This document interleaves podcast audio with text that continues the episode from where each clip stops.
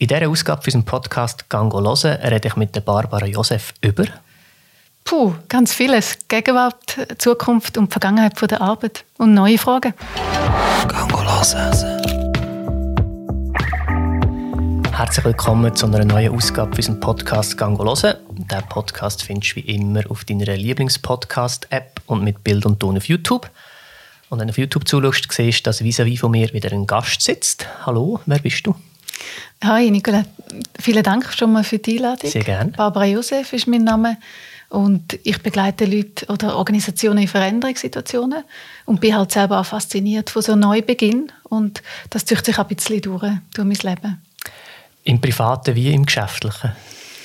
Ja, also ich habe selber immer wieder, wenn ich das Gefühl habe, jetzt habe ich etwas fast zu fest im Griff oder bin fast zu wohl in dieser Situation, habe ich meistens wieder eine Veränderung ergriffen, weil sonst lernt man irgendwann nicht mehr. Das hat sich schon durchgezogen, ja.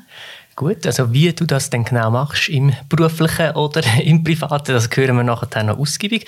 Zuerst fangen wir aber diese Folge, wie alle anderen Folgen, an mit der Rubrik «Was schaust?», wo es darum geht, wo uns unsere Gäste einen, einen Tipp mitgebracht haben. Hast du etwas dabei? Also so spontan ist mir nichts in den Sinn gekommen. Und ich sage, du hast ja gesagt Kultur. Und ich muss mich jetzt auch, ich gehe gerne Ausstellungen anschauen, viel mhm. selten. Aber das, was mich dann wirklich fasziniert, ist der Museumsshop oder das Museumscafé. und das ist auch ein bisschen Brücke zu meinem Thema. Mhm. Ich glaube, manchmal braucht es einfach ein Maus, sich inspirieren lassen durch eine fremde Umgebung. Aber was jetzt wirklich an der Wand hängt, ist dann manchmal fast ein bisschen zweitrangig. Man muss manchmal einfach Zeug machen, das nicht zielgerichtet ist. Mhm. Und da finde ich so Ort halt wunderschön und um sich auch inspirieren inspirieren lassen. Hast du ein Lieblingsmuseumskaffee? Also ich wohne recht nah jetzt beim Kunsthaus. Das finde ich sicher schön, auch wenn der Kaffee Pfützen ist. ähm, nein, ich glaube, meistens ist man ja beim Reisen ein mehr ähm, offen für so Begegnungen. Mhm. Und einfach dort mal kurz ansitzen und ein das auf sich wirken lassen, das, das finde ich schön. Aber das muss nicht ein besonderer Ort sein, sondern einfach Atmosphäre, wo sich etwas drin ist, wo man vielleicht nicht kennt und nicht so vertraut ist gehst du gezielt in ein Museum und zuerst mal zwei, drei Stunden ins Museumskaffee und dann machst du noch schnell nein, die Ausstellung beim Rausgehen? Oder? Bei mir ist halt durch den Job, ich arbeite ja sehr viel unterwegs und mir ist aufgefallen, dass ich so darauf achte, es gibt so Atmosphären, wo ich extrem Lust habe zum Arbeiten. Sogar in der Ferien denke ich manchmal, da würde ich jetzt gerne einen, einen Text schreiben oder mhm. mit dem Laptop ansitzen. Ich glaube, mit der Zeit, wenn man viel in unterschiedlichen Atmosphären schafft, wird man ein bisschen sensibler und ich glaube, ich achte mehr auf das und ich glaube, dass halt so ein Museum oder, oder so eine Ausstellung, wo ganz viele verschiedene Leute zusammentreffen, an mehr solche die vermutlich andersartigen ähm, Eindrücke vermittelt, als jetzt irgendwie ein Mikrorestaurant als Beispiel, wobei es eben auch gut ist für die Verpflegung natürlich. Ja. Ähm, du hast gesagt, ähm, meistens ist mit der Ferien ein bisschen offener für solche Sachen. Ähm, wieso, wieso ist mir, ich erlebe das auch häufig, dass ich viele Sachen, die ich in der Ferien mache, nicht machen, wenn ich nicht in der Ferien bin. Nur schon mit an, völlig anderen Augen durch, durch die Strassen schlendern. Ähm, oder eben mal neu mit hocken und einfach ein bisschen schauen. Das mache ich recht gerne in der Ferien, aber das mache ich recht selten nicht in der Ferien. Warum? Gut, du kannst ja immer schauen, oder? ich kann immer schauen, das stimmt. ja, ich weiß nicht, ob man nicht so ein getrimmt sind auf einen Arbeitsmodus und einen Freizeitmodus. Und im Arbeitsmodus haben wir vermutlich wie etwas im Hinterkopf, wo sich überlegt, was habe ich heute eigentlich erreicht, wie viel habe ich eigentlich geschafft. Mhm. Und wir sind so ein bisschen wahrscheinlich Output getrieben. Und als Selbstständige habe ich fast das Gefühl, ist mir das noch ein bisschen mehr, weil man den Tag selber gestaltet und so ein seine eigene Chefin ist. Aber ich weiß nicht, ob du, du hast ja beides erlebt, ob du den Unterschied gemerkt hast, dass das vielleicht ein neues Phänomen ist oder, oder ob du gar nicht an das denkst. Ich finde, also rein nur schon aus zeitlicher Gründen mache ich das jetzt viel häufiger als vorher. Ähm, ich, das finde ich halt, ich habe das lustigerweise heute gerade an einer Sitzung mit einem Kunden besprochen, weil der gestern spontan freigemacht hat, zum, zum Skifahren, weil das Wetter gerade so schön ist. Ich meine, das ist der grosse Vorteil, den man hat, wenn man selbstständig ist, dass man sich das so kann einteilen kann und dann vielleicht ja, ein bisschen offener ist, äh, um einfach mal neu mit denen höckeln und ein bisschen beobachten oder einfach ein bisschen sein also das wäre jetzt so das, wo ich jetzt widerspreche. Ich hatte die okay. Offenheit, wo ich angestellt war. Und für mich ist der Einstieg in die Selbstständigkeit eigentlich mit noch mehr Arbeiten und fast durch permanent dran sein verbunden gewesen. Also und ich sage das auch immer sehr bewusst, weil dass man so ein die romantische Vorstellung vom Selbstständigsein vielleicht ein bisschen begrabt, dass nur Leute sich auf die Selbstständigkeit einlösen, die auch wirklich ähm, ja, die Möglichkeit haben, um sich mal voll und ganz in etwas hineinbeissen. Also ich kann mit dem nicht sagen, dass ich weniger arbeiten würde. Im Gegenteil, ich arbeite natürlich sehr viel mehr, aber viel flexibler. Ja. Ähm, aber ich glaube, und das kannst du vielleicht aus deiner eigenen Biografie auch noch, ich weiß gar nicht, ob du überhaupt unterrichtet hast. Doch, natürlich. Hast unterrichtet? natürlich. Das ist halt Schul Schulsystem ist halt gerade etwas unflexibelste oder etwas, was sehr, was sehr unflexibel ist, ähm, ja. wenn es um, um Einteilen von der eigenen Arbeitszeit geht. Das stimmt. Ich hatte natürlich noch eine Zwischenphase, die für mich prägend war. Also in Firmen und zuletzt natürlich vor der Selbstständigkeit bei Microsoft. Mhm. Und dort haben wir schon vor über zehn Jahren so eine Kultur gelebt, wo man nicht müssen ins Büro Also jeder hat genau. können von dort arbeiten, wo er wollte. Und wichtig war, dass wir unseren Job gemacht haben und dass wir gute Beziehungen gepflegt haben zueinander, zu den Anspruchsgruppen. Und wenn das erledigt ist, hat eigentlich niemand interessiert, wo man jetzt gerade ist. Genau. Also ich hatte dort schon viel Freiräume gehabt. Und natürlich trotzdem die Sicherheit von einer Anstellung. Mhm. Und natürlich auch der Luxus, äh, Kolleginnen und Kollegen, wo man miteinander Sachen bewirken kann. Also das mhm. war auch eine sehr prägende Zeit. Gewesen. Jetzt sind wir eigentlich schon voll im Thema hin. wir sind da ganz smooth vom Museum direkt zu deinem Hauptthema übergerutscht. Ähm, jetzt, wer, wer, sich da nicht groß etwas vorstellen kann, was, was, was du genau machst, kannst du schnell erzählen oder schnell ausführlich, wie du das fühlst. Ähm, was macht Barbara Josef? Sehr gerne. Also seit rund sechs Jahren sind es inzwischen. Bin ich zusammen mit einer Geschäftspartnerin und auch sehr engen Freundin, die ich schon seit 30 Jahren kenne, mit 5 to 9 unterwegs. Das ist und eure Firma? Das ist unsere Firma, genau. Und ist so der Umkehrschluss von 9 to 5, mhm. also quasi so das Ausbrechen. Meine Geschäftspartner ist stärker im Bildungsbereich tätig. Dort ist natürlich das Ausbrechen auch ein Thema. Außerhalb vom Stundenplan findet ja das Lernen statt, außerhalb vom Schulzimmer. Und bei mir genauso. Ich glaube, die tollen Ideen für Projekte oder spannende Beziehungen, die entstehen nicht im Büro. Und das, das Thema, wie könnte man eigentlich Zusammenarbeit verbessern, das Lernen verändern, das hat uns von Anfang an motiviert und mit dem sind wir unterwegs seit sechs Jahren. Jetzt kann man nicht sagen, ein durchschnittlicher Tag sieht bei mir so oder so aus. Mhm. Also ich habe von Projekten, wo ich vielleicht eine Organisation ein Jahr oder zwei Jahre begleite, habe ich auch Engagement, wo ich ein Team einen Tag erlebe und mit denen etwas erarbeite und nachher trennen sich unsere Wege wieder. Und zum Nachhinein muss man sagen, habe ich mir eigentlich meinen Traum Job geschaffen. Also ich sehe durch das natürlich extrem viele Organisationen rein, die für mich auch spannend gewesen wären, mal zum dort zu arbeiten.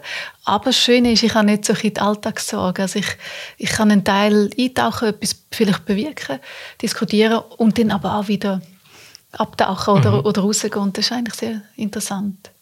Ist lustig, wenn du sagst, Traumjob geschaffen und Einblick in andere Firmen. Das ist bei mir gerade, das könnte ich gerade spiegeln. Also, Jonas und ich besprechen das häufig. Wir finden auch, wir haben uns ja den Job geschaffen. Der hat's ja, ist ja vorher nicht da gewesen und wir haben uns darauf beworben und dann sind wir eingestellt worden, sondern wir haben den aus dem Boden gestampft und haben genau das gleiche Phänomen, dass wir in andere Firmen hineinsehen und und denen ihre Geschichte erzählen, oder? Genau. Also ihr müsst ja. es auch wirklich verstehen. Ja, nicht immer. Kann man jetzt auch fair sagen. Wir müssen es nicht immer so genau verstehen, aber, aber so ein bisschen grundsätzlich natürlich. Und, und wir sehen dann auch ganz spannende Sachen, wo man vorher gar nicht gedacht hat, dass das spannend wäre. Wir haben mal ein Video gemacht für jemanden, der ein Lüftungssystem herstellt und der hat ein neues Lüftungssystem in einem Pfarreisaal, nein, Gemeinsaal aufgebaut und es klingt auf den ersten Blick ist nicht wahnsinnig spannend und ist dann aber etwas total Spannendes geworden. Das ist eigentlich recht cool. Gewesen. Also das kann man vorstellen und vermutlich mhm. verbindet uns das auch, dass man uns für alles begeistern können. Also ich glaube, mhm. ich glaube auch die Neugier muss man haben, um in so einer Rolle unterwegs zu sein, weil sonst würde es einem ja gar nicht gelingen, sehr schnell äh, sich auf ein neues Thema einzulassen und auch dem Gegenüber zeigen, dass man da voller mhm. äh, ja, Motivation dabei ist. Ich glaube, das ist ein wichtiger Aspekt. Ähm, Vielleicht kommen wir ja während dem Gespräch sogar noch darauf, äh, wie ein Rezept, was man alles braucht, um selbstständig zu sein. Du hast schon mal gesagt, nicht so ein romantisches Bild haben von der, Fre äh, von der Selbstständigkeit und genug arbeiten und jetzt wäre noch Neugier und Begeisterungsfähigkeit, die dazukommt. Vielleicht kommen da ja noch ja, also ich glaube, dort ist vor allem ein starkes Thema wichtig. Also ich finde es ist schwierig, wenn man möchte einfach selbstständig werden und dann Damit ein Thema sucht. Ja. Ich glaube, das ist ja wieder das, was du auch geschildert hast. Wahrscheinlich eure Freude am den ganzen Tag nur noch das machen, nämlich Geschichten erzählen oder zu filmen. Das war bei mir auch so. Gewesen. Ich habe gemerkt, für mich ist das Thema New Work nur ein kleiner Teil gewesen, dort mal in meinem Job bei Microsoft. Und mich hat es aber so beflügelt, dass ich irgendwann mal gesagt habe, ich will am liebsten den ganzen Tag nur noch das machen. Mhm. Und dann ist die Selbstständigkeit fast eine logische Form oder Folge davon gewesen, also die beste Form. Und das finde ich noch das finde ich das die ehrlichste, der ehrlichste Einstieg in die Selbstständigkeit, wenn man sagt, was braucht es, dass ich auf dem Thema kann, äh, etwas bewegen und, und dann erst das Format quasi diskutieren. Ist selbstständig sein oder eben vielleicht das romantische Bild vom selbstständig sein vielleicht auch ein bisschen eine Modeerscheinung? Was beobachtest du da? Ja. Oder meine Beobachtung ist jetzt gerade im gerade im Zusammenhang vielleicht mit, mit Social Media Plattformen, wo man sich recht gut kann inszenieren und präsentieren, dass viele Leute dann vielleicht auch ein bisschen äh, das Gefühl haben, oh, es ist mega cool, was die machen, ich will das auch. Und eben vielleicht geht das Thema dann ein bisschen vergessen und dass man einfach sagt, das, das sieht mega cool aus, was die können, ich will auch so etwas machen Was ist ja, also ich glaube schon, also wenn man so ein bisschen vielleicht äh, von, äh, von der Soziologie her drauf schauen, können wir sagen, wir sind im Zeitalter von der Individualisierung oder Subjektivierung. Das heißt, im Vergleich zu unseren Eltern ist jetzt in unserer Generation, also jetzt tue ich dich gerade ein bisschen älter machen, ist mir bewusst, in meiner Generation, ähm, ist Thema natürlich nicht mehr nur, wie kann ich auf eine anständige Art und Weise Geld verdienen, vielleicht meine Familie ernähren und so weiter, sondern vielmehr, wo kann ich Wirkung erzielen. Das ist ganz eine andere Perspektive. Das heißt, vielleicht die Generation der Eltern oder Großeltern hat es genügt, einen anständigen Job zu haben, wo man fair behandelt wird und, und ja, wo man anständig gezahlt wird. Und ich glaube, jetzt, und das ist vermutlich eher Zeitgeist als ein Generationenthema, langt das wie nicht mehr. Also der Anspruch ist, dass wenn ich am Abend im Bett bin und mir überlege, was hat der heutige Tag gebracht, was habe ich können bewirken, dann muss ich auf das eine Antwort haben. Und das heißt natürlich auch, dass viele Leute sagen, das, was ich will, für das gibt es gar nicht das Gefäß. Oder, oder ich möchte frei sein, ich kann mich für das nicht anstellen lassen, sonst wäre ich ja wie abhängig von jemandem oder ähm, wäre eingeschränkt. Und, und das führt, glaube ich, zu mehr Selbstständigkeit, dass viele sagen, ähm, für das, was ich will, gibt es noch kein Gefäß, also baue ich mir das, so wie ihr das mhm. gemacht habt. Und häufig gibt es ja dann auch Formen, dass man sagt, statt mal mit der Teilzeit, dann habe ich so meinen Lebensunterhalt ähm, gesichert und dann bin ich nicht davon abhängig, dass andere von Anfang an zahlt. Also ich habe das nicht so gemacht, aber es ist ein sinnvoller so Einstieg, mhm. ja. Ähm, ist das ein globales Phänomen, dass das so ein bisschen der Zeitgeist ist? Oder sieht man da in, ist das ja, also kulturabhängig also, oder es sind sicher die entwickelteren äh, Volkswirtschaften, also wo auch das Wohlstandsniveau größer ist. Ich darf nicht vergessen, es gibt Länder, da haben die Leute zwei, drei Jobs, um überhaupt Familie ernähren und dann noch überlegen, ob ich jetzt noch möchte, ich Feng Shui-Beraterin werden nebenbei, das ist gar kein Thema. Mhm. Also es bedingt natürlich, dass ich schon mal kann, dass ich meinen Sockel kann decken an Lebensunterhaltungskosten. Erst dann kommen so die, die Zusatzbedürfnisse. Mhm. Aber man sieht schon, ich weiß nicht, wie das jetzt mit der Pandemie sich auch verändert. Wenn wir jetzt die Schweiz nehmen als Beispiel, haben wir vor zwei, drei Jahren etwa 12 Prozent Selbstständige gehabt. Und wenn man die Teilselbstständigen mitzählt, 25 Prozent. Und Prognosen sind eigentlich so davon ausgegangen, dass es bis zu 40 Prozent aufgeht. Also Menschen, die ihre eigenen Chefs sind innerhalb von zehn Jahren. Mhm. Jetzt hat man aber gesehen, dass in der Pandemie, das war natürlich auch eine Erschütterung gewesen. Und viele Leute haben dann natürlich auch Angst gehabt, was ist, wenn ich mich plötzlich nicht mehr selber tragen kann oder wenn ich ein Restaurant habe oder ein Fitnessstudio und ich kann ja gar nicht, wenn, wenn ich das muss schliessen, kann ich ja gar nichts dagegen machen. Und ich glaube eher, dass Pandemie und die Unsicherheit wieder ein Gegentrend bewirkt, dass viele sagen, ähm, es ist mir glaube wohler, wenn ich nicht in der Nacht noch muss überlegen, wie kann ich Miete zahlen und dass ich nicht abhängig bin von, von der Marktentwicklung, sondern dass ich ein Anstellungsverhältnis habe, wo mir die Sicherheit gibt. Mhm. Aber das ist etwas, wo wir noch gar nicht wissen, wie sich das jetzt verändert. Es hat sich vor allem richtig mehr Freelancer, mehr Selbstständigkeit, Startups entwickelt und ich glaube aber, das ist ein bisschen bremst worden, sicher. Mhm. Und du hast ja vorhin erklärt, dass, dass man jetzt, äh, wie eben, wenn man am Abend im Bett liegt, so ein bisschen Sinnhaftigkeit sucht in seinem Tag. Wieso ist das jetzt und nicht schon vor 40 Jahren gewesen? Das ist eine gute Frage. Ich glaube, wenn man jetzt ein bisschen weiter zurückgehen würde, dann kann man sagen, Nachkriegsgenerationen, die haben schon mal Freude gehabt, haben sie sich können einen gewissen Wohlstand leisten, weniger arbeiten. Darf auch nicht vergessen, dass Freizeit ja auch noch ein jüngeres Phänomen, Phänomen, ist. ist also, dass wir überhaupt uns Gedanken machen was mache ich in der zahlten Zeit und was mache ich außerhalb von der zahlten Zeit. Das ist ja auch ein relativ neues Phänomen. Ähm, ich glaube, es war eine natürliche Entwicklung, dass man, dass man die Arbeit oder stärker assoziiert hat mit dem Lebensunterhalt mhm. verdienen und jetzt mehr durch halt auch individuelle Karrieremöglichkeiten. Also wir können ja heute auch mit 50, 60 noch einen Master machen oder, oder äh, Teilzeit schaffen und trotzdem Führungsposition. Also die Lebenswege sind viel individueller gestaltbar. Also die Gesellschaft hat sich entwickelt, sie toleriert das auch. Mhm. Und durch das sind wir jetzt wahrscheinlich mehr in der Lage, die Möglichkeiten wahrzunehmen. Und jetzt eine Generation vor mir hat halt eher so den, den Pfad gehabt, wo wir gefunden haben, das, das ist jetzt eine anständige Karriere. Also ich weiß noch so, wenn jetzt ein Banker plötzlich Lokführer geworden ist, dann hat das einen Aufschrei gegeben mhm. gesagt, das ist ein Aussteiger, der hat sicher eine Krise durchlebt. Und da sind wir jetzt in einer viel äh, liberaleren Zeit, wo wir eigentlich äh, akzeptieren, dass, dass die Leute möchten ihre Interessen, ihre Leidenschaft verwirklichen und nicht mehr so auf Status schauen wie vielleicht früher. Gibt es da auch Untersuchungen dazu? Weiss man das? Äh, ist das Ansehen von, von selbstständig Erwerbenden höher als früher? Also ist es früher vielleicht, jetzt habe ich, nehme ich so wahr, dass eher so ein bisschen, oh, du machst dich selbstständig, cool. ähm, ist es früher eher das Gegenteil gewesen, dass man denkt, du machst dich selbstständig, ich weiß auch nicht, du hast vielleicht in deinem Job versagt oder eben, du bist ein Aussteiger, dass das gesellschaftlich gar nicht so anerkannt war? Oder? Das kann ich nicht immer so gut beurteilen. Ich glaube, ähm, es ist weil das Phänomen ein verbreiteter ist, können wir es uns besser vorstellen. Wir kennen da eher Leute, die selbstständig sind. Mhm. Also ich glaube, es ist mehr einfach ähm, genauso eine legitime Option wie irgendwo angestellt sein. Bei mir ist es sogar schon umgekehrt, dass ich fast keine angestellte Freunde mehr habe. Mhm. Aber eine Zeit lang ist sehr sind wir alle halt frisch nach der Ausbildung, haben wir so schön unsere Linienkarriere, das Leiterli-Spiel absolviert und da ist das normal gewesen. Also mhm. das, das kann ich wie nicht beurteilen.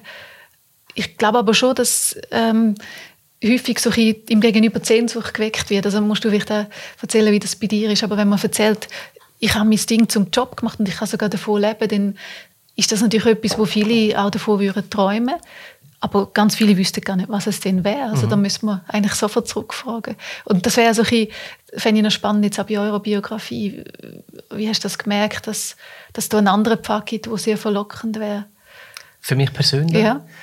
Ähm, ja, ich habe einfach ich glaube, ich habe das Problem gehabt, dass ich, ich bin eigentlich zufrieden in der Schule. Ähm, ich habe sehr gerne unterrichtet, ich habe sehr gerne, aber ich habe immer gemerkt, dass ich am liebsten mache mit den Schülerinnen und Schülern ist so projektartiges, projektartiges Schaffen. Ich habe das Gefühl dann hat man sie am besten können packen. Man hat mega coole Sachen mit ihnen können machen, intensiv dran sein auch.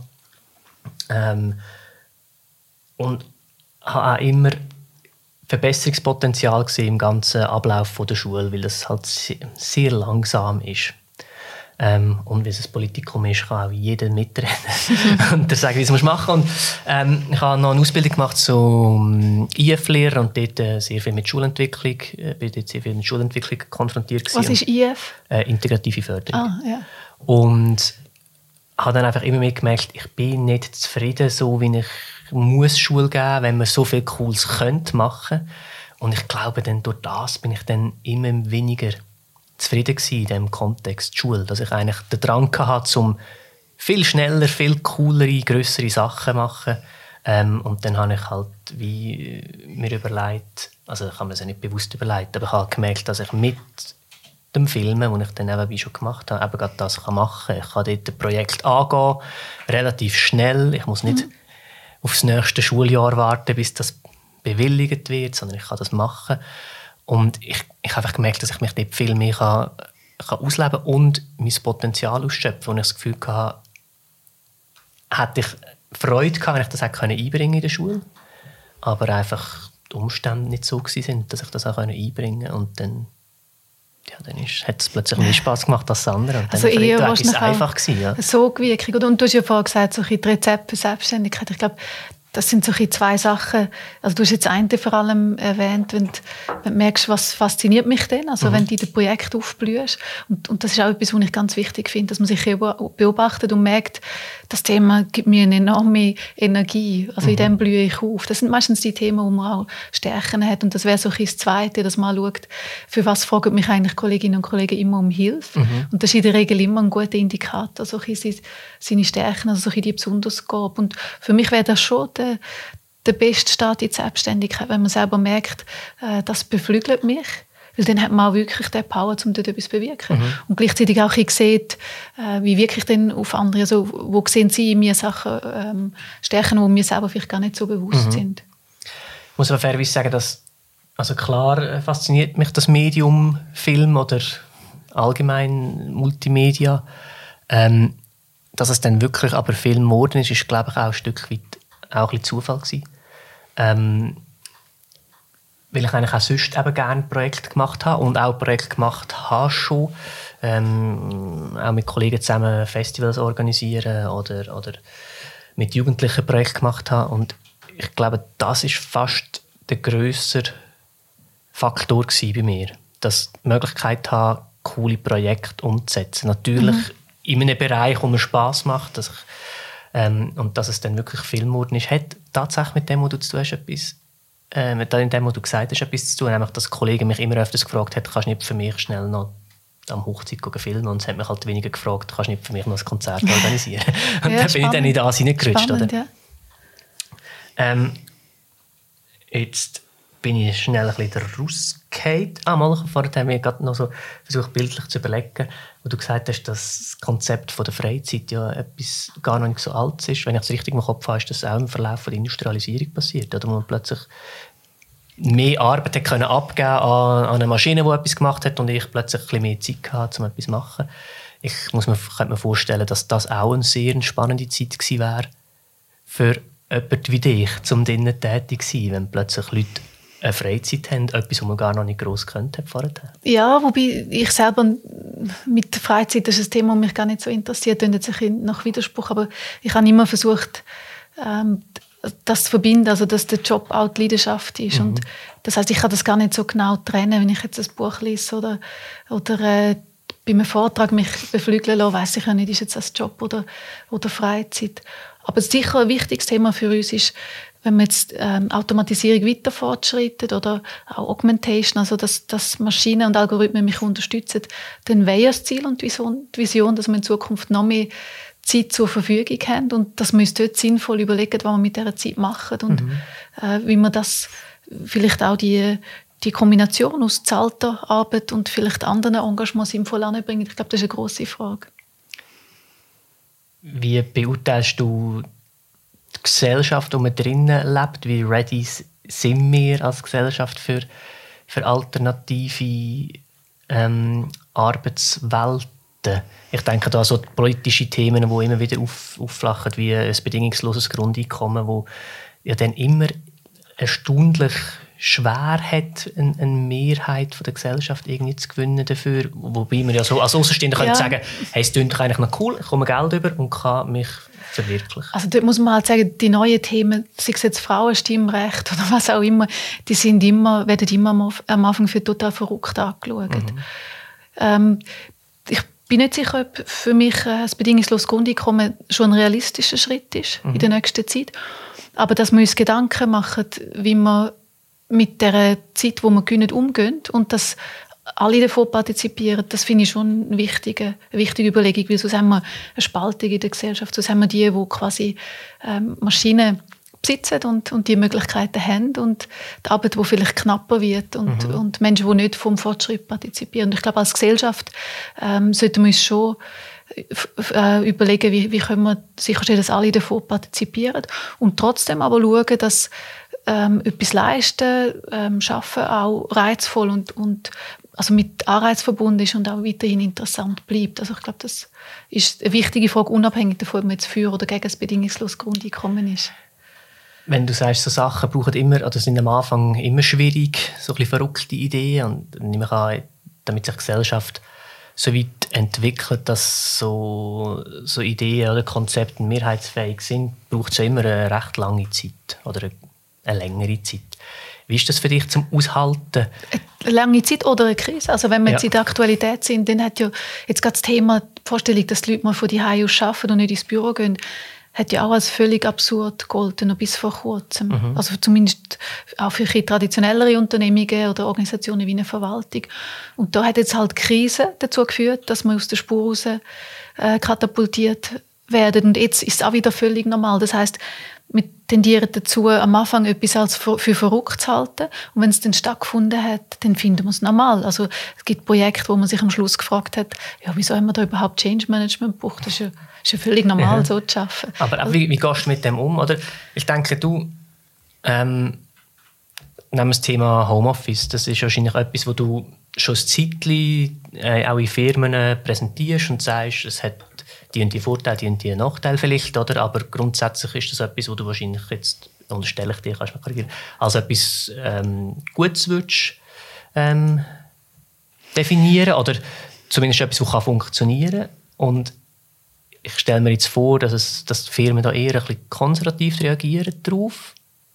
Und dann passiert so eine Krise und es geht plötzlich. Ist dann, bist du dann manchmal auch so, dass du denkst, ich habe es euch ja schon so lange nein, gesagt. Nein, so bin ich nie, auch privat nicht. ähm, nein, ich, wie soll ich jetzt das, die, die Frage beantworten? Die ist sehr spannend.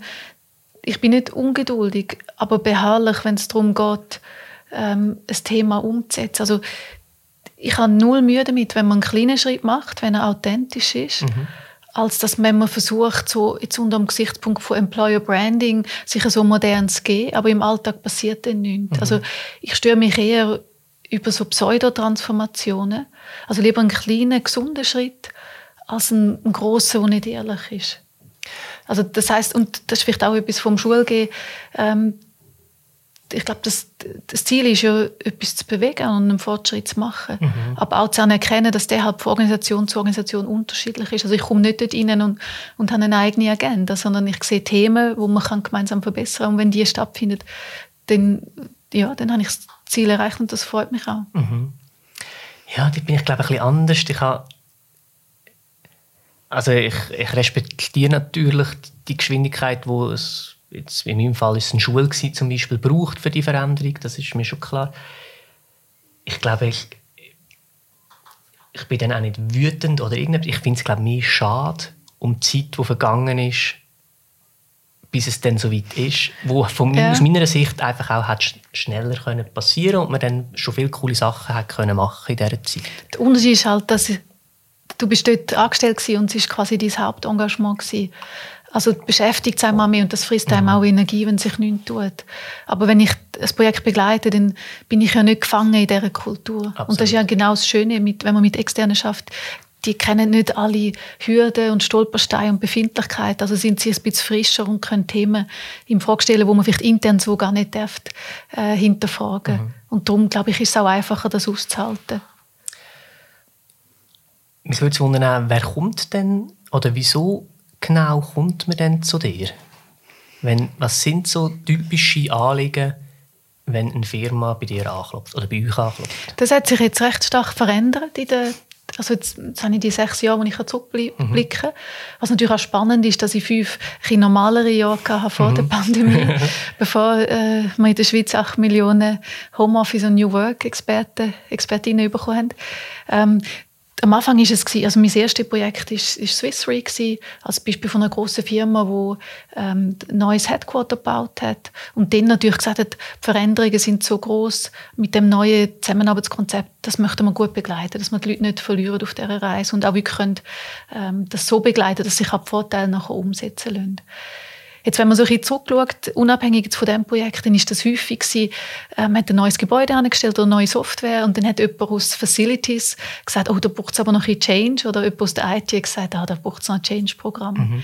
Und dann hat man so ein Projekt begleitet, aber jetzt im Nachhinein betrachtet ist das Thema sehr oberflächlich gestreift worden. Inwiefern? Und ja, das also wenn jetzt äh, die Verantwortlichen für Räumlichkeiten, für die ist natürlich das Thema Kultur relativ weit weg. Also die haben das Interesse, den Umzug gut zu bewältigen, äh, keine ähm, Mängel zu haben im Projekt und ein funktionales Umfeld zu schaffen. Mhm. Und das ist auch so ein meine persönlich, mein persönliches Fazit, dass vieles in der Zusammenarbeit in der Vergangenheit und auch wenn man die Büros anschaut, ist das Funktionale im Fokus gestanden. Mhm. Und jetzt kommt viel mehr auch die Erkenntnis Kultur als Fundament. Das ist so ein das, was uns zusammenhält und wo entscheidet, wenn es mal eine Krise gibt, ziehen wirklich alle am gleichen Strick? Also wenn die auch wirklich eine Lösung finden? Oder sagt jeder, oh, das geht halt gerade nicht, das ist jetzt blöd gelaufen. Mhm. Und das heißt die spannende Veränderung ist jetzt das Thema Kultur zu oberst ist, auch in der Geschäftsleitung, dass man das sieht als Fundament und dass du das Diskussion viel spannender geführt wird. Also nicht in welchen Räumen schaffen wir oder wie viel Tage Homeoffice dürfen die Leute machen, sondern was ist eigentlich unsere Beziehung zueinander? Also wir würden der Psychologie sagen, der psychologische Vertrag. Wie stehen wir eigentlich zueinander? wie leben wir Vertrauen, wie zeigen wir einander auch Wohlwollen und, und wie setzen wir vielleicht auch Anreize, um sich weiterzuentwickeln. Und das sind die größeren und spannenderen Fragen. Und mir spielt es natürlich sehr entgegen, dass ich auch schon eine Weile jetzt auf dem Thema unterwegs bin, dass es eine willkommene Weiterentwicklung ist. Wenn ich jetzt frisch angefangen hätte, gerade äh, in meiner Tätigkeit während der Pandemie, dann wäre das schwieriger gewesen. Und mhm. so ist es wie eine gesunde Weiterentwicklung äh, von einem Thema, wo man die wirklich relevanten Fragen kann stellen kann. Und was sind die wirklich relevanten Fragen, die du Das ist stellst? wirklich die Frage, wie stimmen wir eigentlich zueinander? Also mhm. für mich, du hast vorhin gesagt, ich plädiere vermutlich für Homeoffice. Homeoffice interessiert mich ehrlich gesagt gar nicht. Mhm. Die wirklichen Fragen im Moment sind Identifikation und Zugehörigkeit und nichts anderes. Also Kannst wenn man, ausführen? Wie, wie meinst du das? Ja, wenn jetzt ähm, es darum geht, jetzt, ähm, wenn Firmen haben sich jetzt viel Gedanken gemacht, wenn die Pandemie mal einigermaßen unter Kontrolle ist, wie kommen wir denn zurück? Mhm. Also was ist denn jetzt die Form, wo wir zusammenarbeiten wollen? Und viele haben gemerkt, ja, wenn wir nichts machen, dann bleiben die Büros leer. Und das heißt, wir verlieren auch die Beziehungsebene. Natürlich kann man effizient arbeiten aus dem Homeoffice, aber so dass man einander mal Ideen zuwirft über den Tisch oder beim, beim Apero eine neue Geschäftsidee entwickelt. Das passiert natürlich nicht, mhm. wenn die Leute irgendwo sitzen und jeder einfach seinen Stapel abarbeitet. Und das sind so das Thema Zugehörigkeit. Also sind wir immer noch verbunden und das heißt, wir unterstützen uns gegenseitig, auch außerhalb jetzt nur von der Stellenbeschreibung. Und Identifikation bedeutet natürlich auch, ich habe so eine starke Bindung dass es mir auch ähm, wichtig ist, wie es der Organisation geht, dass ich einen Beitrag kann leisten kann. Wenn ich gehe rennen, dann habe ich einmal Ideen für das Team, für die Firma, weil ich halt an dem Thema dran bin und auch möchte einen Beitrag mhm. leisten. Und ich glaube, da haben jetzt viele Organisationen gesehen, ähm, dass die Mitarbeitenden, dass sie es wie verlieren. Also im Moment, wo man sich physisch nicht mehr sieht, ist auch noch die letzte schwache Bindung quasi gebrochen. Und sie sind ernüchtert ähm, über das, was noch um ist. Und darum, auch wenn man vermeintlich über Präsenz im Büro redet oder Homeoffice, geht es am Schluss darum, wie stehen wir zueinander? Also fühlen sich die Leute einer Organisation zugehörig und identifizieren sie sich mit der Organisation, also wenn sie sie weiterbringen. Ich kann mir aber vorstellen, gerade wie stehen wir zueinander, was, wie, wie ist der Zusammenhalt untereinander, das sind ja recht komplexe Themen. Wenn du in so eine Firma reingehst, ähm, leitest du, gibst du den, den Kick, damit sie sich über so Sachen Gedanken machen oder leitest sie du im ganzen Prozess an oder durch den ganzen Prozess durch? Und wenn ja, dann stelle ich mir vor, ist das ja etwas recht Langes, weil also gerade eine Firma schon lange besteht, dann sind das ja total komplexe Netzwerke und Konstrukte, die da bestehen zwischen den Angestellten und Mitarbeiterinnen. Das ist ja wahrscheinlich schwierig für dich als Außenstehende, das zu, zu durchblicken, einfach so. Oder ticken ja, die eh alle also, immer ein bisschen gleich, die Firmen? Nein, natürlich nicht. Ähm, und das ist auch das Schöne daran, dass ich habe bis heute nicht irgendein Standardangebot, sondern meistens werde ich von einer Firma kontaktiert. Die sind an irgendeinem Punkt in der Reise, wo sie sagen, da brauchen wir jetzt eine zweite Meinung oder Unterstützung oder die Kompetenz haben wir intern nicht, die möchten wir uns extern holen. Und dann je nachdem äh, unterstütze ich in dieser Phase. Also sie müssen von sich aus das Bedürfnis haben, an diesem Thema zu arbeiten und mhm. nicht umgekehrt. Ich, ich gehe nicht äh, gehe mich abpreisen und, und äh, Leistungen zu verkaufen. Der zweite Punkt, den du ansprichst, ist ganz ein wichtiger. Ähm, die Verantwortung für das Thema darf nie jemand extern haben. Mhm. Also, natürlich ist, wenn man sagt Chief Transformation Officer, das sollte immer die Geschäftsleitung sein Und im Moment erlebe ich das auch in den Firmen, dass die das Thema, also zumindest die, die ich begleite, nehmen sehr ernst und, und, und nehmen auch Verantwortung für das Thema. Aber nachher auch das Projekt führen, das muss jemand intern sein. Mhm. Also, weil das ist das Blödste, wenn man in so einer Veränderungsphase externe auf die Bühne tut und die könnten zwar einiges bewirken, aber die verschwinden dann auch wieder. Und ich habe jetzt gemerkt, das ist noch spannend, während der Pandemie hat sich auch meine Zusammenarbeitsweise verändert, dass dass ich viel mehr so als Bearing-Partner unterwegs bin. Und weil wir ja virtuell zusammenarbeiten können, habe ich häufig so, dass der Projektleiter dann vielleicht schreibt, du hast heute noch schnell eine halbe Stunde Zeit, ich bin da gerade an der Präsentation für GL und ich würde dir gerne mal kurz zeigen. Mhm. Oder ich muss da einen Workshop machen mit Führungskräften. Hast du irgendwie ein paar Ideen, wie man das könnte machen? Und dann kann man sich virtuell sehr schnell austauschen. Also ich kann dann so ein bisschen über die Schulter schauen oder häufig teilt man dann den Bildschirm und, und schafft an dem zusammen. Und das finde ich eigentlich die schönste Form von Zusammenarbeit. Das heißt, die komplette Verantwortung für das Projekt ist intern. Mhm. Man hat äh, eine Projektleitung drauf, die vielleicht das noch nicht hundertmal gemacht hat und hat extern so einen Sparing-Partner, der dann die Person unterstützt und begleitet. Und durch das kann sie auch alle Fragen stellen. Also man verliert nicht intern das Gesicht, indem man sagt, oh, das habe ich jetzt noch nie gemacht. Ja. Ich denke, die Voraussetzung ist ja schon mal gut für eine Veränderung, wenn, wenn die Firma von sich aus kommt. Weil das heisst, es ist ja schon mal äh, das Bedürfnis oder, oder eine Offenheit für eine Veränderung da und vor allem also in der Schule würde ich sagen eine gute Selbstreflexion von dem Schüler von dieser Schülerin, dass sie merkt, wir brauchen überhaupt jemanden, der von außen kommt. Ähm, dann gibt es wahrscheinlich noch viele Firmen, wo, wo man jetzt von außen würde sagen, die bräuchten das, aber die merken das vielleicht selber nicht, weil sie gar noch nicht so weit sind im Prozess, dass sie das Verlangen haben, gibt es das auch? Dass du einen Einblick hast, noch jemand, du denkst, da fehlt eine Identifikation mit der Firma, aber du kannst halt nichts machen, weil du bist nicht angefragt worden. Ja, gut, ähm, das ist ja dann das, was man im Privaten erlebt, dass einem jemand erzählt, wie es bei ihnen abläuft. Mhm. Und dort bin ich fang recht konsequent, dass ich nur zulasse. Also ich gehe nicht mhm. im Privaten auch noch gehen. Also wenn mich jemand fragt, natürlich aber ich versuche nicht immer so mit der Diagnosebrille rumzulaufen. Hast du das müssen ein bisschen antrainieren? Nein, eigentlich ja. nicht, weil privat interessiert mich ja dann die Person und was sie beschäftigt und nicht unbedingt die Organisation. Also mhm. das ist ja ein anderes Interesse. Ich glaube, das, das passiert automatisch. Und jetzt noch mehr, wo ja alle ein paar Anekdoten haben zu Homeoffice und virtueller Zusammenarbeit. Ja. Sonst wäre ich irgendwie permanent ein am, ich glaube, das würde auch meine Freunde maßlos nerven äh, wenn das so wäre. Aber was schon interessant ist, ich habe natürlich auch schon Anfragen von Firmen für ein Impulsreferat oder eine Begleitung und dann merkt man, die Werte passen so nicht zusammen. Mhm.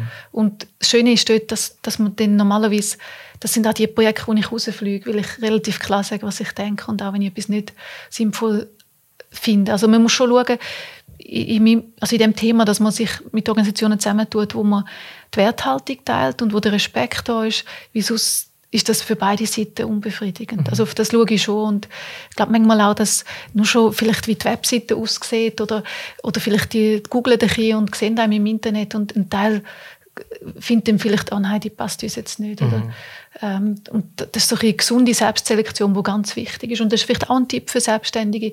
Man muss auch am Anfang ganz vieles ablehnen, weil man will sich verlieren. Es gibt nichts demotivierendes als, habe ich alles auch gemacht, mhm. vor Leuten stehen, die nicht freiwillig im Workshop sind mhm. und es löscht einem sowas von ab. Also da muss man sich dann recht wieder aufbauen und darum zu schauen, wer passt zu mir und wo ist eine Basis da, dass man sich gegenseitig schätzt, das ist, glaube ich, ganz mhm. wichtig. Der zweite Punkt ist die Identifikation mit der Firma. Ähm, wie, wie schafft man das, dass sich Mitarbeitende mit der Firma identifizieren?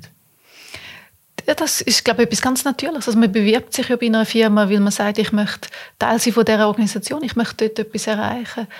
Also ich, ich glaube, da geht es mehr darum, bei ganz vielen, wo wir unter Mitarbeitenden motivieren, zusammenfassen, geht es eher darum, sie nicht zu demotivieren. Die mhm. sind ja mal da mit Feuer und, und äh, haben eine Vision oder das Ziel, das sie wollen erreichen wollen. Für mich ist dort ganz wichtig der Begriff Jobcrafting. Also Psychologen sagen dem so, wenn man eine Möglichkeit hat, äh, den Job ein bisschen zu beeinflussen.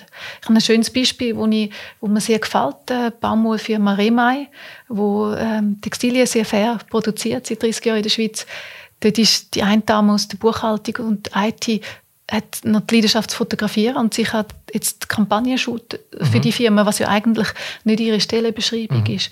Und wenn das gelingt, dass man zwar eine Stellenbeschreibung hat und ähm, vielleicht das, eine Kerntätigkeit, aber darüber hinaus seine Leidenschaft reinbringen kann, dann gibt es sehr eine natürliche Bindung zum Unternehmen und stärkt natürlich auch die Identifikation. Ich glaube, da ist mehr gesunder Menschenverstand angebracht als irgendwelche Organisationsentwicklungsprogramme, die total verkopft sind.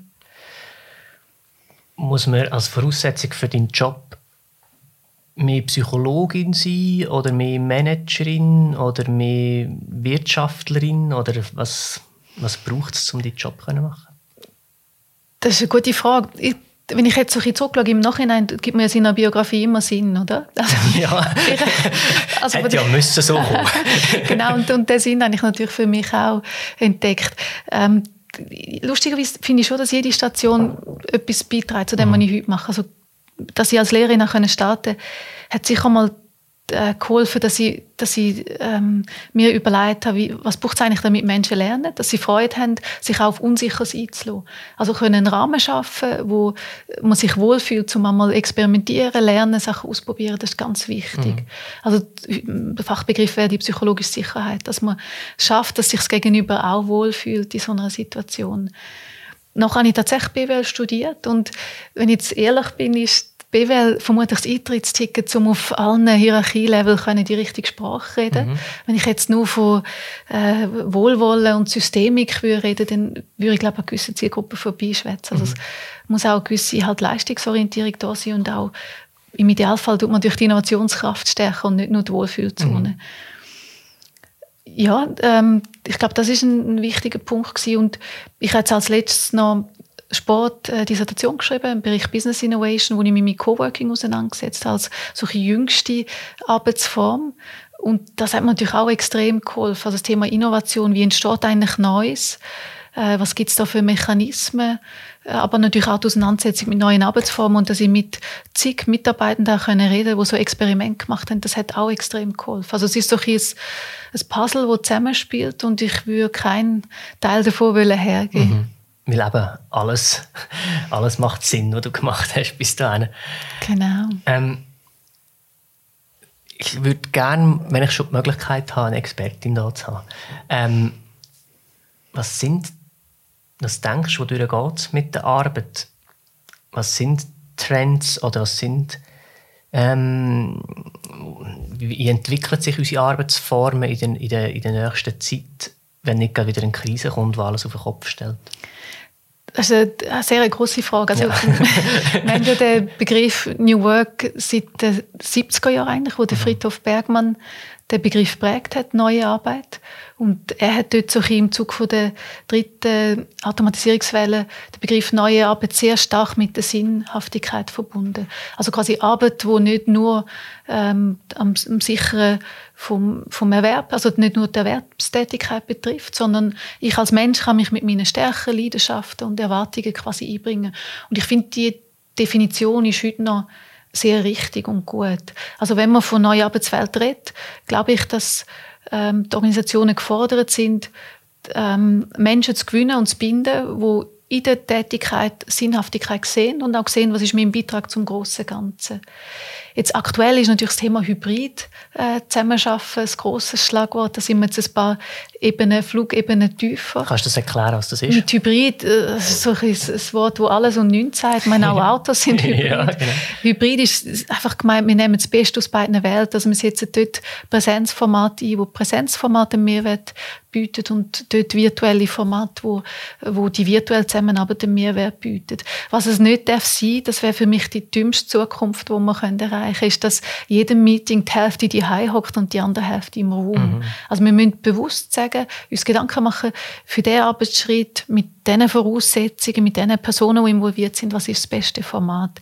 Ich habe vorhin ein Beispiel gebracht mit einem Projektleiter, der mich vielleicht abhängt und sagt, können wir das heute noch schnell anschauen. Das hat es früher gar nicht gegeben. Also früher hat man für Sitzungen abgemacht, die hat man dann müssen drei Wochen im Voraus planen und das ist man gar nicht beweglich gewesen. Mhm. Und wir tendieren dazu, das Virtuelle immer so als good enough. Es ist nicht ganz gleich gut wie physische Zusammenarbeit, aber okay, dann machen wir das mhm. halt so. Und eine reifere Diskussion wäre wirklich zu sagen, wir können auch mit virtuellen äh, Zusammenarbeit oder, oder Wissen teilen über Plattformen Sachen machen, die wir früher gar nicht haben können machen. Mhm. Und das nutzbar machen für die Organisation ist im Moment so ein das große Thema. Also mir ist ganz wichtig da zu sagen, wir haben nicht jetzt in den letzten Monaten New Work erlebt, sondern wir haben einfach das Ausbrechen aus Old Work erlebt. Also wir haben die Erlaubnis bekommen, uns von Sachen zu verabschieden, die es nicht mehr braucht, die nicht mehr Sinn machen, die mühsam sind, die keinen Nutzen stiften. Und das, was wir jetzt machen müssen, ist so ein das Sortieren, zu sagen, wie möchte ich eigentlich am liebsten arbeiten, wie möchte ich im Team das zusammen schaffen, dass wir wieder auch den Zusammenhalt eben genau nicht verlieren, dass wir als Team gestärkt rausgehen und als Firma natürlich auch zu sagen, wie haben sich unsere Kunden verändert, unsere Anspruchsgruppen, die haben auch digitale Kompetenzen gelernt. Wie können wir jetzt mhm. aus dem quasi das nächste Kapitel beschreiten? Das wäre aus einer betriebswirtschaftlichen Perspektive wäre das New Work, dass wir versuchen, äh, die Chancen zu realisieren zum Wohl der Anspruchsgruppe, zum Wohl der Mitarbeitenden und der Organisation. Es gibt auch, das, jetzt, jetzt ist es vor allem darum gegangen, Präsenz vor Ort oder daheim. Gibt es noch andere Formen, wo du denkst, werden sich verändern? Ja, also es gibt natürlich ganz viele Schlagworte. Jetzt Im Moment ist Metaverse natürlich ein riesiges Thema. Also werden wir in Zukunft noch viel mehr in so virtuellen Welten unterwegs sind. Und ich glaube schon, da entstehen neue Märkte. Ich glaube aber nicht, dass wir automatisch dann nur noch so in, mhm. so, in so Welten umeinander irren. Also das ist sicher ein großes Thema. Denn wenn wir den Bildungsbereich nehmen, ist natürlich das Thema Upskilling sehr wichtig. Also was braucht es für Kompetenzen, um in so einem hochdynamischen Arbeitsmarkt können, ähm, arbeitsmarktfähig bleiben, dass man jetzt mal obsolet wird, dass man mitkommt mit diesen Veränderungen. Das ist auch ein Thema, wo, wo sehr wichtig ist. Ähm, ja, und die politischen Fragen haben wir schon gestreift. Oder wie stellen wir sicher, dass von diesen Veränderungen alle profitieren oder im Minimum niemand auf der Strecke bleibt, dass wir die Leute gut mitnehmen. Das sind schon rund um das Thema Veränderung der Arbeitswelt sind das so die, die grossen Themen. Was man auch, ich denke, das ist einfach auch, weil es, weil sich noch, noch gut verkauft und weil es halt das Thema ist, wo man gut darüber streiten kann. Aber wenn, wenn ich mal etwas lese, in den gängigen Zeitungen oder so, wenn es um Arbeit geht, dann eben sind es Homeoffice-Fragen oder dann Arbeitszeiten. Also ist eine 42-Stunden-Woche noch angemessen oder ist ein Tag in der Woche mehr frei, wäre das besser und so weiter. Beschäftigen sich so Sachen auch oder sind das mehr so ein bisschen es, Kommerzthemen, die dann... Ja, es, es beschäftigt mich im Sinne von, dass das halt häufig, wenn man einen Impuls macht, ist das eine der ersten Fragen und mhm. für mich ist es eher ein Showstopper. Mhm. Also dass die Frage eigentlich als Vorwand benutzt wird, dass man eben nichts verändern kann. Mhm. Jetzt auch da muss man darauf achten, ähm, die Arbeitszeitbeschränkung ist eine Errungenschaft unserer Gesellschaft. Und auch, dass man kann sagen, nach 42 Stunden, ich habe meinen Job gemacht und brauche jetzt auch wieder Erholungszeit, das ist etwas Wichtiges. Und gerade in, Funktionen, wo Präsenz ähm, virtuell oder physisch, mit dem Output korreliert, wie jetzt ein Callcenter oder einer Kasse, ist es enorm wichtig, dass man an dem festhaltet. Mhm. Jetzt natürlich bei Wissensarbeitern wie du und mir macht das nicht mehr so Sinn. Ich meine, wenn ich eine super Idee habe, wenn ich kann joggen hat die Idee den Wert von fünf Minuten. Also wenn ich jetzt zum Kunden das aufschreibe, oder ist es eine Idee, die 10'000 Franken wert ist, mhm. weil man eine Woche hat man Hirn am Schreibtisch. Jetzt muss man aufpassen, und vielleicht auch mal klar sagen, ich wünsche mir natürlich da auch reifere Arbeitnehmerinnen und Arbeitnehmer. Also ich höre im Moment lautstark die Forderungen, in Zukunft möchte ich nur noch zwei Tage ins Büro kommen und ich will das und ich brauche das. Aber dass wir wirklich auch können, ein bisschen wegkommen vom Erbsenzählen, also Zeiterfassung, dass die Mitarbeitenden mehr Freiraum überkommen, bedingt natürlich auch, dass sie zeigen, wie sie mit dem umgehen. Und da, ähm, finde ich, sind nicht nur die Führungskräfte gefordert, loszulassen, Kontrollverlust, sondern die Mitarbeitenden sind zum Teil genauso gefordert, noch mehr zu zeigen, wie sie mit Verantwortung umgehen. Mhm. Ich, mein erster Flex wäre, es ist wahrscheinlich ein Wechselspiel, oder? Einerseits mit den ArbeitnehmerInnen ähm, zeigen, dass sie mit dem können umgehen können. Aber andererseits, wenn ich ähm, nicht, das ist das Thema, das du vorhin gesagt hast, wenn ich als Arbeitnehmer nicht Erbsen zähle, dann muss ich mich auch extrem identifizieren mit dem Unternehmen, wo ich dafür arbeite und wie auch die Wertschätzung dann spüren, dass es eben Und wenn es mal eine Stunde mehr ist, dann mache ich das noch so gern, weil es ist ja insgesamt etwas Cooles und ich arbeite gerne und so weiter und so fort. Oder? Also das ist wie... Mhm. Ich glaube, das bringt es perfekt auf Wo fährst du an? Wer, also wer Wechsel, genau. Diese Frage kann man sehr einfach beantworten. Wo fängt es an? Für mich, das sind schon die Führungskräfte und die Organisationen gefordert. Mhm. Also ganz viel gehen, also Vertrauensvorschuss äh, zuerst gehen und dann ähm, die meisten Mitarbeitenden reagieren auf einen Vertrauensvorschuss, mit, indem sie es mehr als zurückzahlen. Mhm. Aber die wenigen, die nicht damit umgehen können, dass man mit denen dann redet über ihren Beitrag zum großen Ganzen und nicht dann quasi für alle Regeln einführt, die völlig sinnlos sind. Mhm. Und das andere Thema Wechselwirkung, ich glaube, wenn ein Team Sachen fordert, wie wir kommen nur noch einmal in der Woche ins Büro, die beste Reaktion ist zu sagen, okay, lass uns das ausprobieren. Mhm. Und dann aber auch mit dem Team diskutieren, an was erkennen wir denn, ob wir gut unterwegs sind, wie beobachten wir jetzt die Phase, also dass man mal sagt, wir probieren das drei Monate und wenn man sieht, das artet komplett aus und die Erreichbarkeit ist nicht mehr sichergestellt oder man hilft sich gegenseitig nicht mehr, dann merkt ja das Team auch, dass man etwas muss ändern muss. Also viele Führungskräfte fühlen sich manchmal so ein bisschen wie erpresst und überlegen, ja, muss ich jetzt dem stattgeben? Bin ich denn eine zeitgemäße Führungskraft? Und viel ehrlicher wird sagen, ja, lass uns das probieren. Mhm. Und ihr übernehmt Mitverantwortung, dass wir das gut können aufstellen und durchführen es ist lustig, da kommt ein Flashback für mich wieder äh, in die Schule, weil ich habe das eigentlich auch dort so gehandhabt, wenn die Schülerinnen mit äh, Forderungen gekommen sind oder gefunden haben, das und das ist nicht cool, könnte man nicht so und so, ist eigentlich meine Reaktion meistens gewesen, ja, probieren wir es aus und dann im Dialog finden wir dann heraus, was hat funktioniert, was hat nicht funktioniert. Wenn wir alle offen und ehrlich miteinander kommunizieren, dann denke ich, finden wir schnell heraus, was geht und dann ist das meistens dann besser gewesen oder zum Besseren für alle Beteiligten. Ja, und das wäre eigentlich gesunder Menschenverstand und gleich findet es nicht statt. Ja. Also ich habe auch viel schon der Führungskraft gesagt, wenn sie mir erklären, quasi, weißt, ich wäre schon offen, aber das und das äh, stresst mich halt oder mhm. ich, darum bin ich unsicher. Sage ich, ja, dann sag das den Leuten. Mhm. Also, und das ist ganz wichtig, dass man, ich glaube, wir müssen auch eine andere Kommunikation lernen in den, in den Firmen. Also es gibt nicht die Führungskraft, die immer souverän ist und so über der Sache steht und immer Orientierung stiftet und charismatisch mhm. ist, sondern halt auch ehrlich zu sagen, du, ich habe das jetzt entgegengenommen, aber dann gestern ist mir durch den Kopf gegangen, die letzten drei Mal hat das halt auch nicht funktioniert. Wie soll man jetzt mit dem umgehen? Also, dass man halt ehrlich sagt, was man denkt und, und nicht sich etwas vorspielt. Ich glaube, mhm. das ist ganz wichtig. Das ist jetzt äh, ein, ein Ausritt in, äh, in, in die Zukunft vom Arbeitsmarkt allgemein oder von den Arbeitsbedingungen. Wie äh, denkst du, wirst du noch arbeiten in fünf Jahren oder in zehn Jahren? Das, ähm, Machst du dir auch Gedanken nein, über dein eigenes Arbeiten oder nur über das Arbeiten von ich, anderen? Nein, ja, über mein eigenes Arbeiten. Ich gedacht, all die Übungen, die ich die Mitarbeiter verknurren müsste ich vielleicht auch selber mal mhm. machen. ähm, ich weiß es nicht und ich bin froh, dass ich es nicht weiß. Und wir sind auch nie gestartet mit einem Businessplan. Wir haben nie die Geschäftsfelder äh, entwickelt. Wir haben nie wollen wachsen und genau mit dieser Coolness werde ich weitergehen. Ein Thema, das mich sehr packt, ist, ähm, ich habe das Jahr zusammen mit der Geschäftspartnerin ein neues Thema gestartet. Wir machen nachhaltige Golf-Shirts. Das ist die Firma Remai, die ich schon mhm. erwähnt habe. Das hat mich so fasziniert, was die machen. Ich habe jetzt mal gefunden, eigentlich möchte ich auch gerne mal etwas, eine Firma so bauen, wie man das unter diesen New Work-Gesichtspunkt mhm. äh, diskutiert. Und für mich ist das ein Stein ins Wasser rühren und ich weiß wirklich nicht, ob ich in fünf Jahren mehr von selber mache oder mehr von dem, was ich jetzt mache oder etwas ganz anderes. Oder schreiben. Ich will wahnsinnig gerne schreiben. Also ich bin offen und habe aber sicherlich genug Steinswasser gerührt, dass dann irgendein Kreis schon wieder grösser werden. Mhm. Ganz am Anfang haben wir gestartet mit dir, wo du in den in den Museen sitzt und einen Kaffee trinkt. Da steht mal der Begriff Ferien noch ähm, in den Raum gerührt und ich habe mir dann noch auf geschrieben und das ist noch, ähm, da noch, noch offen.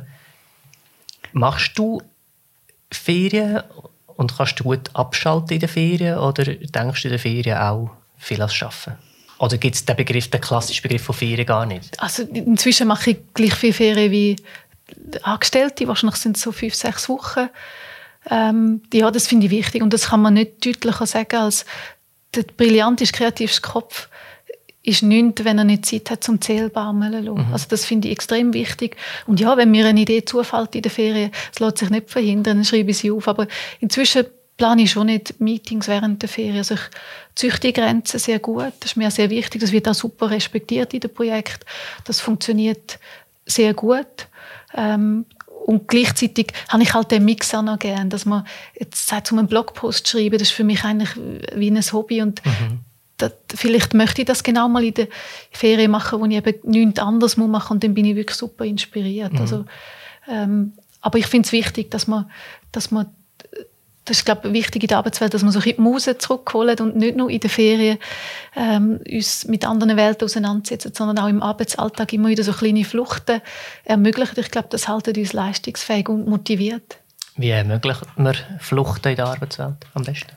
Oder? Ja, es sind einfache Sachen, wenn man jetzt für mich, dass ich an Ort hingehe, statt jetzt nur immer versuche, alles virtuell zu machen und dann halt sehe, also nicht bei ein Projekt, das ich Swissgrid begleiten durfte, habe ich halt mal das Kernkraftwerk von innen gesehen und das, das ist dann schon enorm spannend. Also, mhm. dass man sich immer die Zeit nimmt, äh, weil, weil man etwas lernt und nicht nur immer die pragmatischste, effizienteste Art wählt. Oder halt auch mal einen Tag, ähm, wenn man es gerne hat, äh, im Zug schafft und nicht einfach stur mhm. äh, sich auf irgendwelche, nicht stur äh, in alte Muster verhält. Mhm. Sachen ausprobieren wenn man jetzt den Podcast gelost hat und denkt, aha, unserer Firma würde auch mal so eine Veränderung gut tun, wie kommt man mit dir in Kontakt? Oder mit euch in Auf, Kontakt? Ja, also ich glaube, wenn man äh, uns googelt, dann findet man uns. Also das, an dem hat es noch nie gescheitert. Mhm. Ähm, und sonst äh, www.529.ch Danke für die Werbung, das wäre der Startpass. genau. genau. Ja, das war der genau. Hast zu wenig also ich muss noch mal ins Verkaufsseminar gehen. genau. Und 5 und 9 als Ziffern. Genau, 5to9.ch. Jetzt haben wir es noch genau. ganz klar angegeben. Danke vielmals, hast du dir Zeit genommen und bist gekommen und hast uns all die Sachen erzählt. Das war sehr Dank. spannend. Gewesen. Ja, es war für mich auch. Gewesen. Danke dir vielmals. Danke allen, die bis dahin zugeschaut und zugelassen haben. Ich würde uns freuen, wenn ihr das nächste Mal wieder dabei wäret. Bis dann eine gute Zeit und tschüss zusammen. Tschüss miteinander. Gang